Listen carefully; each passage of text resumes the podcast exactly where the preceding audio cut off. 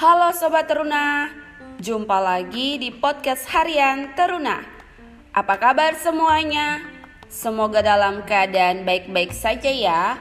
Sobat Teruna, tema kita hari ini tentang bijaksana menerima informasi.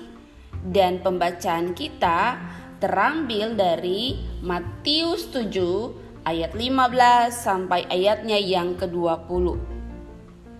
Sobat Teruna, sebelum kita membaca dan merenungkan firman hari ini, sebaiknya kita berdoa dulu ya dengan cara mengepaus audio ini. Sobat Teruna, dalam masa pandemi ini banyak sekali informasi-informasi yang tidak benar yang dapat kita temukan di media sosial. Oleh itu, sobat teruna harus bijaksana dalam mendengar dan menerima informasi.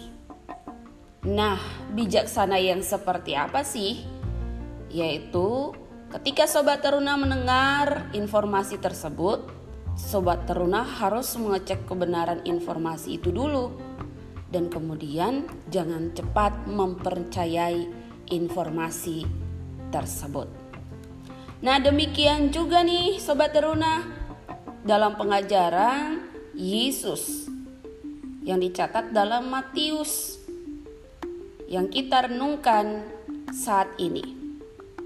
Ada satu hal penting dalam pengajaran Tuhan Yesus yang dicatat Matius sebagai kumpulan khotbah di bukit.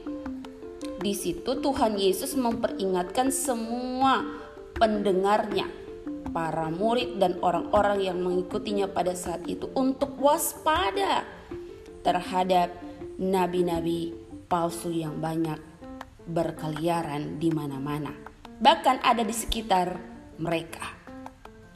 Kendati mereka terlihat baik, tapi sebenarnya para nabi palsu itu berbahaya karena mereka dapat menyesatkan para pengikut-pengikut Yesus, para pendengar yang selalu mau untuk belajar tentang Injil Yesus.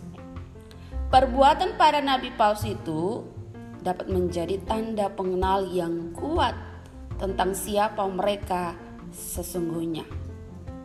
Tuhan Yesus memberi contoh tentang pohon yang menghasilkan buah Pohon yang baik menghasilkan buah yang baik. Sebaliknya, pohon yang tidak baik pasti menghasilkan juga buah yang tidak baik. Nah, sobat teruna, dari pembacaan dan renungan ini kita belajar beberapa hal. Pertama, berhati-hatilah terhadap setiap informasi yang diterima.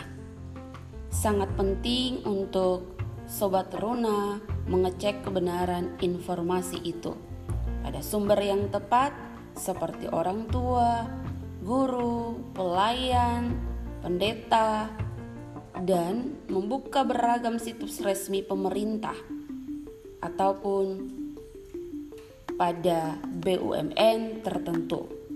Maksudnya adalah carilah informasi langsung dari pihak terkait. Yang kedua adalah tindakan seseorang menjadi ukuran kualitas diri seseorang.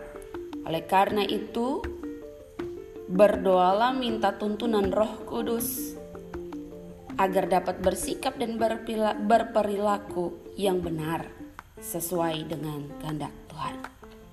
Dan yang ketiga, bijaksanalah dengan bijaksana, maka apa pun yang kita dengarkan akan kita kaji dengan baik, dan kita juga akan menjadi anak-anak yang tahu untuk memilah mana informasi yang harus didengar dan menjadi hal-hal yang baik dalam kehidupan sobat teruna sekalian.